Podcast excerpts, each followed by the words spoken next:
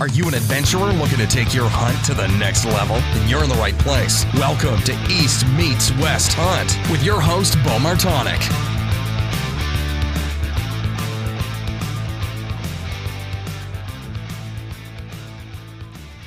Hey everyone, welcome back to another episode of Mountain Buck Monday, the series of East Meets West Hunt podcast presented by Spartan Forge. Today I'm going to talk a little bit about my own Mountain Buck Monday story instead of uh, giving a listener one on today's episode. So, going to go through and break down everything about how I found the area um, to that ended up resulting, I guess, in taking my biggest buck to date with a bow. Not my biggest buck in general. The one last year was a little bit bigger, but he um, he was definitely my biggest one with the bow. So, want to talk about that entire experience here. But first, thanks to Spartan Forge for being the title sponsor of the podcast. The Spartan Forge app utilizes years of military background and machine learning to pull from millions of data points to accurately predict deer movement. And the new app also includes GPS mapping with incredible aerial imagery, offline dependability, deer prediction, weather updates, journal entries, and much more. The beta app is released now, so some of you, if you jumped in early, are able to use the app right now. And the purpose of this is to work out the final bugs before it is released to the rest of the, the public. So understand that the beta testing is used for testing and that purpose. So there will be some bugs and get them worked out before it goes full scale soon. You can still sign up now uh, over on the website and use the coupon code East Meets West to save some cash at SpartanForge.ai. And then once the app fully releases again, you'll have a chance to, to be able to download that and start using it, which hopefully should be here in another week or so, but not, not exactly sure on that. And then Tethered is a company founded on the principles of educating the hunting community on saddle hunting while creating the most innovative, lightweight, safe products for saddle hunting. And I was using the, the tethered system here on this hunt that I'm about to t- tell you about. So you'll hear a little bit there. Find more at tetherednation.com and Maven is building the highest quality optics at half the price of their competitors through that direct to consumer business model. They're trying to create the best optics for the job, period. Lifetime, no fault warranty, and an incredible customer experience. I use the B3 8x30 small binoculars for all my whitetail hunts. They're super lightweight and do well even for that small package in low light. You can use the coupon code East Meets West dash gift for a free gift with any full price optics order at mavenbuilt.com. Go Wild is a free social community built by hunters for hunters with no censorship. So if you want to join me today on Go Wild, it's free to enter and you get 10 bucks to spend on gear just for setting up your account. And you'll keep unlocking Go Wild rewards. And now you can see my gear setups underneath my profile. It's just under my name, Beau Martonik. And you can join at download time to go wild.com and use the code East Meets West to save 10% off of all the hunting gear that is on their website. So definitely check that out. All right, now let's dive into the the story here. Let's get right into it. Um, so I'm going to start from the beginning. Let's go back to 2020. So I found a new area on the map that I really wanted to check out and was trying to, you know, it had everything that I was kind of looking for. And when I'm looking for a new area, I'm really looking at habitat diversity and with a little bit of terrain diversity mixed into that. So this area had everything from newer logging cuts, old logging cuts, had big timber, it had hemlock stands, it had swampy bottoms. I mean, it had everything that you would be looking for for that diversity to grow some older age class of deer. And when I started scouting it in the spring of 2020, it was very obvious that this area had had exactly what I was looking for. And had found some nice sheds, not off the specific buck yet in, in 2020, but I knew that it had potential. So I started running cameras in there last year, and and really it was a big uh, learning lesson for me in there that first year. I ran cameras on a bunch of different elevations around some different vegetation, some places I thought they might be bedding on scrapes, um, you know, on the tops, on the side hills, and the creek bottom. I ran probably 10 or 10 to 12 cameras in last year. I went kind of more all in on a new area with cameras than I typically would.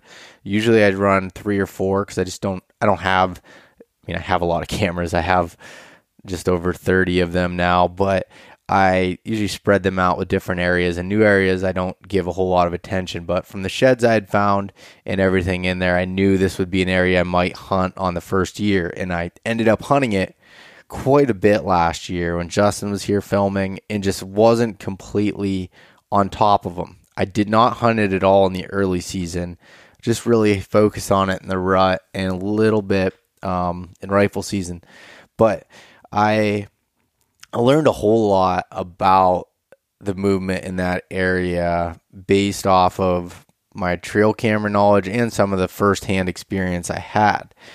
And what happened was some things had changed though. There was uh, new logging operations that kind of moved into the area late last year and definitely changed movement and making that more of a primary um, food source in that in that location. So in the late season, I started picking up this buck.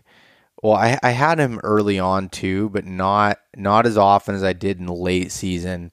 And it was this really nice looking nine point that I had assumed was a four year old. I'm thinking he was a four year old last year. I'm gonna send the teeth in to, to see if he was actually five this year. He could be older. He looked he looked older this year, but I was thinking he's a four year old last year, and I had him.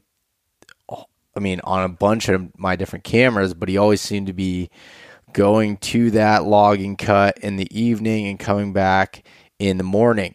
And looked like I had kind of a general area nailed down to where he would bed on specific winds. And I, I didn't have it nailed down to a specific bed, but I had a specific area that I thought he was that he was bedding in.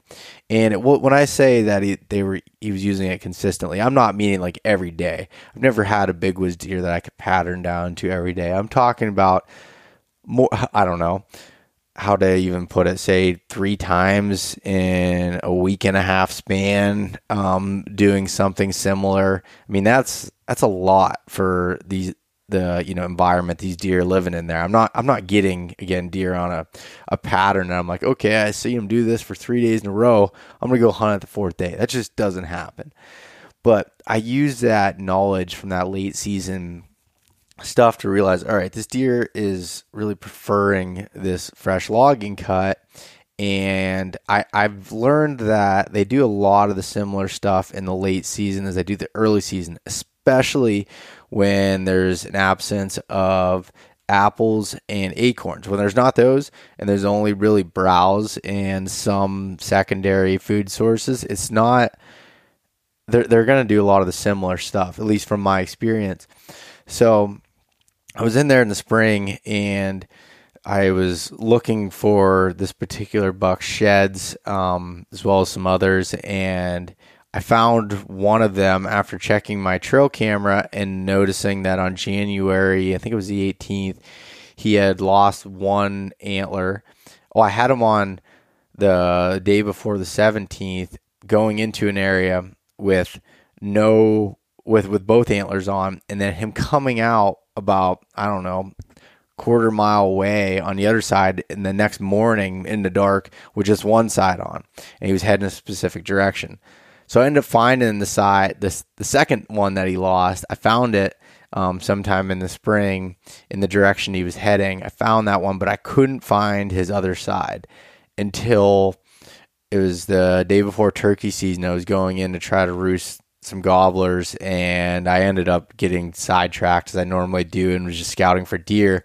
And I found I found his other side. It was a little bit chewed up in this thick hemlock cover and so that was that was kind of like all right i've got both of his antlers now and this deer lives in this area. He spends a lot of time there. But the one thing I noticed from studying all my trail cameras, logging all the data in the Google Sheets and the wind direction, the weather, and the dates, and every all he's moving, he did not.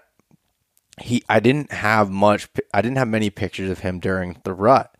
Um, so I don't know if he leaves the area or I just wasn't. My cameras weren't in the the right areas there, but I had more information on him early and late, and I kind of figured that to strike on this deer, I was going to have to do it differently than I normally would. I mean, I take my time off, my my vacation and everything during the rut. So that's typically when I end up killing my deer. And I was like, all right, well, I'm gonna have to think outside the box and try to figure out this deer early on. And what what happened was I put all my cameras out in 2021 and added a few and kind of structured it around and I, I ran them on scrapes all summer the same ones I ran them on in the fall. Um, and I started picking up that big nine again. And I honestly didn't think he got a whole lot bigger from the trail camera pictures which I was very much underestimating his size once I got up to him. But I started getting him on these scrapes, and um, I checked. The last time I checked him was in August, or no, it was middle of September, right when I got back from from Colorado. Uh, I went in there with my dad and had seen him in there, and had a couple pictures of him hardhorn. September the tenth, I think, was the last time I had him at that point, and I was like, all right, he's still in the area, he's still here. So when my when I took my dad in there, it was the first time I took him into this area. It was just getting his opinion and view on things, and and we were going through and just wind mapping the area with with milkweed. So I'd go to my potential sets and drop milkweed at specific locations and figure out how the wind was moving through those areas. Well, a specific creek bottom trail that this buck had used a lot in the late season was interesting because it was wide enough that it had you could if you were in the bottom of that trail the predominant wind typically worked like in the favor of the deer like it went in the direction it was supposed to. But i found a tree that was set up right on the creek bank. The creek was directly below me and it just pulled downhill thermals. I mean i was there in the afternoon and it was still pulling downward thermals so i'm like i think i could set up in this tree no matter what the wind direction is and be kind of covered so I had that in the back of my mind. And one of the things I noticed from looking at those trail camera pictures from the late season was he liked coming back in the mornings from that logging cut, heading into to that bedding area on a southwest wind. The wind would be quartering to him slightly. He likes south and southwest, and the wind would be quartering to him slightly, so giving him that advantage. But you know, that tree was just golden. So I looked at it and we had a couple cold nights there right in a row and had some, there's no cell service directly in that bottom. Um, not enough to run a cell camera. There was enough in there to send text messages and such, but not not have enough for the actual um, cell camera. So I had a couple cell cameras on the tops of these hills, and I noticed that two days before uh, the season when it was some cold nights those mornings i had some buck movement hitting scrapes and not him but i had some specific um, or i had some deer moving and i was like all right the morning going into the first day is going to be cold about 40 degrees or so i think i'm going to go in and try to hunt this deer in the morning my spartan forge app had said for that morning that the movement would be transition area. So in between that food and bedding in daylight. So I use that knowledge on that southwest wind to go in there, and that played a uh, it it played a role in giving me that confidence in that setup for the first day.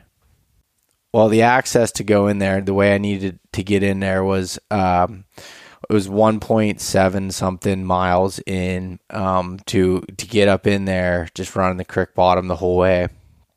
And I so I went up in early in the morning, climbed my tree. So threw the tethered sticks around the, the tree, went up and set my platform. Kind of man, I was I was in this I was in this birch tree that was up against a bunch of um, hemlock, so my background was just covered perfectly as far as camo goes. And but the branches, it was so tough to climb up. They were like hitting me in the back, and these big hemlock branches. I'm trying to move them out of the way as I'm going up, and got into position probably about 45 to 50 minutes before first light even cracked. And then when you're in those thick hemlocks like this bottom was, it was like it was literally 25 minutes after legal shooting light before I could even see well enough to shoot because it was just so dark in there and so thick of cover.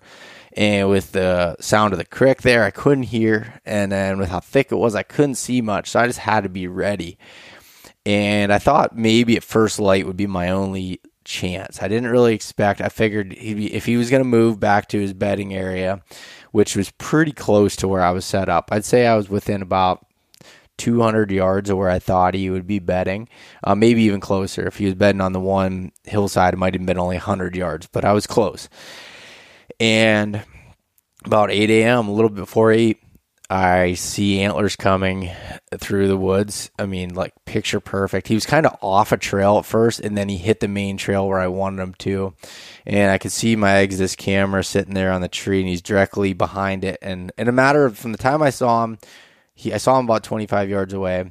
Grabbed my bow off my hanger, had my knees against the tree in the saddle. As soon as he went behind some some uh, branches there, and his eyes were covered, I drew back and just waited. He walked out and I stopped him at about 14 yards and I shot and I shot right underneath his armpit.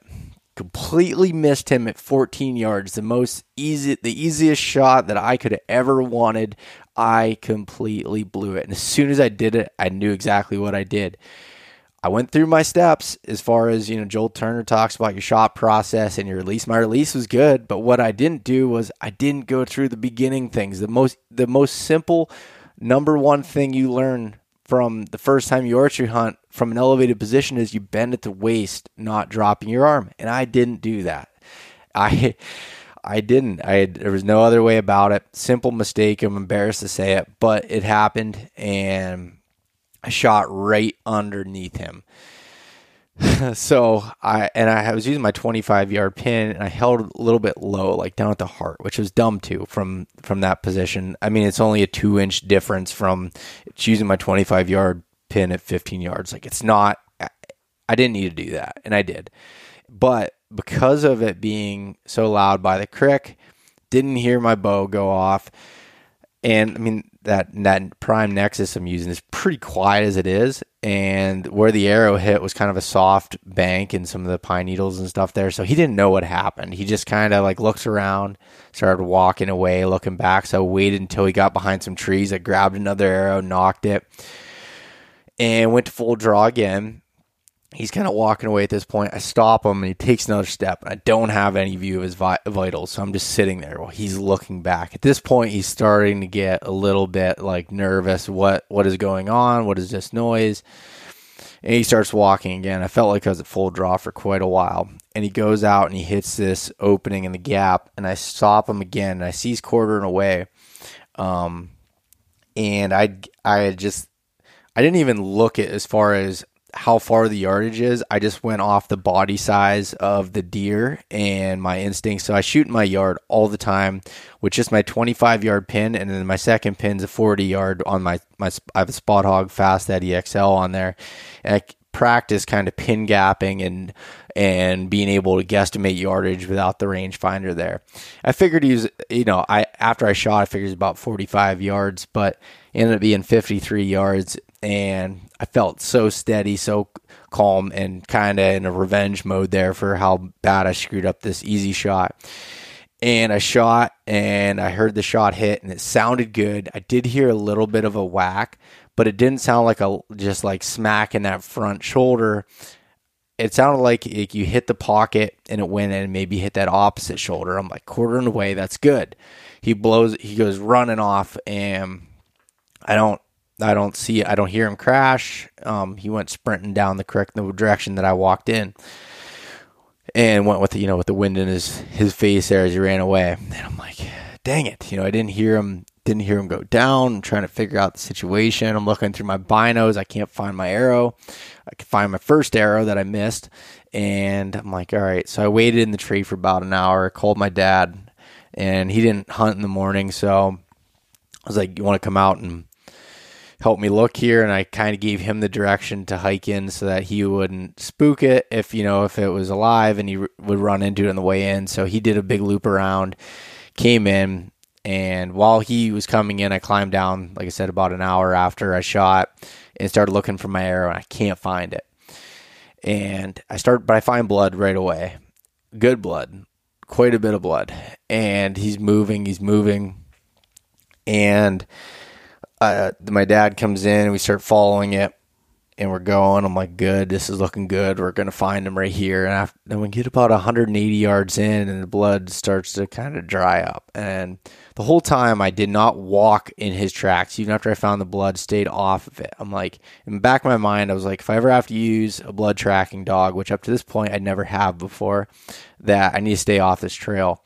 Well, once it started drying up, I was like, I am not risking pushing this deer right now what I figured I did was with him quartering away, I thought I hit up too far forward and that it went through and maybe one lunged him and, and hit in that opposite, you know, the front of the opposite shoulder. And that was the whack I heard. But there was nothing. So I called a, well, I called like four different blood trackers um, and ended up getting the one I called originally because I'd met this guy before, Nick Getz, and he brought Jake Lister, um, another guy, and they, they drove quite a ways to be able to to come help me out, which was awesome. And but he's like, hey, I don't I don't track anything before six hours, especially after he asked me a ton of questions about the shot. I mean, very professional, knows what he's doing, tracks a ton of deer. I'm like, okay. So we got out of there and waited until he came in. We get the the dogs on the track, and Jake's dog, um, right off the bat, he had um, it was his first time on a deer, and it was so cool to watch him walk. Uh, he followed the blood, and he got in. Um, he got to where we lost blood, and it wasn't used to picking up deer scent yet, but did amazing up to that point. And then um, Nick brought his dog Nova over and she just started picking up the, the scent of the deer right away. And it crossed kind of this gravel, this whole gravel gated road and um, down a little ways, but couldn't pick up a scent on that gravel road and kept working up and down until found it again. We started working down another couple hundred yards and just like super confident. And then we got it right on the creek bank, and there was some like sandy areas, and you could see his track in there. I'm like, yeah, it's his track. And we just get up on the other side of the bank, and Nick looks at me and he's like, Your deer's still alive. And I said, How do you know? He's like, She's pulling like crazy. Like, we're close. And right at that point, we look up, and that deer jumps up bedded out in this goldenrod patch underneath a little group of trees in a high spot and jumps up and you could see he's just hurt bad and like you know shit like damn it we're gonna we're gonna have to back out. Like there's no I don't want to push this deer. You could push him forever. Um and it's also the, the legal requirement. If you have a dog if you see the deer and it's alive you have to back out. So we backed out. We're like we're gonna have to come in in, in the morning. Um, just because at that point again i thought it was one lung. I didn't know exactly what the the shot had been and so we come in the next morning and bring a team of people because it had rained hard overnight. So figured the scent was going to be washed away and the dogs probably wouldn't be able to help at that point. We went right to the point where we saw him at, found his bed, and saw the direction he headed. So we went down and just grid searched down the creek bottom. We walked a mile down it, nothing. Came back up the other side, nothing like, all right, let's go back to the point where we saw him at, and there's a patch of goldenrods the opposite direction that we saw him run. Let's go through that. And we walked through that, and my heard my dad yell, and he walked right up on it. It uh, he'd only went 60 yards, but he went in the opposite direction that we saw him run, and he was laying there dead. And what I had found out from that point was my shot had hit he was quartering away harder than than I anticipated, or I thought at the shot. So I'm not sure if he's like spun a little bit when I when he heard the sound of the bow go off because he was more alert at that point, or if he was just quartering that far away. I really don't know. Either way, he was quartering away harder, and it went in back through the guts and then slammed into that opposite front shoulder. So it went through guts, liver, and one lung. And so if if we would have known that from the beginning, then we would have went back in there that night, you know, after we had jumped him, you know, went in without the dogs and went in, you know, maybe four hours later, and he would have been. I mean, I bet he died within an hour of when we saw him that Saturday afternoon. But unfortunately, you know, we had to wait. But that was with the knowledge that we had. That's what we had. That's what we decided to do, and went in and you know found him there. And I was, you know, so excited to be able to find this deer is a magnificent animal and to be able to to get him on the first day. But it really kind of tainted the experience for me a little bit with the fact that you know that the, the animal did have to suffer there. And when so that night that we left him there overnight it was warm. It was it, it never got down below 50 degrees so once we got there and started cutting them up, it was pretty obvious that the meat was not good. And I tried anything I could, and it just everyone's like, "No, this you, you can't. This deer's not not good to to be able to consume." So that was really really hard. Um, unfortunately, that's that is what it is. That's what happened. Um, I'm telling everyone this as just being open and honest. I could hide it and say that you know everything went just well, but it didn't, and I'm not happy about it. Um, some stupid mistakes that that I had made there from the the shot process standpoint that should never have happened. I should have been able to kill him at 14 yards and, and he should have went 60 yards and, and died, but that's not what happened. And that's sometimes that's bow hunting but I will be doing a, a better job at at uh, practicing more and more from an elevated position. I practice at least four to five times per week regularly throughout the yard, shooting from different positions and angles and all this stuff, but not much out of the tree. And just that's again, that's on me, and I will do better at that um, going forward. Already have started. So I went in there actually to I left my saddle um, platform and sticks in the tree, and I just went in there yesterday to get it out and went up to where my deer was, and there's literally nothing left of it. There is nothing left of it not even bones. Those coyotes and I'm sure bears, everything. My cell cams in the area were lighting up this whole week with coyotes and bears and everything, and they had eaten every little thing, the birds, everything. So that animal did not go to waste. I'm just very upset about the the fact that I wasn't able to to get that. But um, anyways, that it was it was uh, going back to just the whole process behind finding that deer and, and going after him, it was it was a good feeling from the standpoint that I had an opportunity on the first day, and I'd figured that deer to for you know the numbers guys out there. I figured that he would score gross score about 140 inches. And the body was so big on him, I actually thought it might have been a little bit less when I was looking at him. But uh, after I had him scored, he ended up gross scoring at 147 inch even, which is incredible. I uh, just w- wouldn't expected that for a nine point. Um, my one last year was 154 and something um, that I shot with the rifle.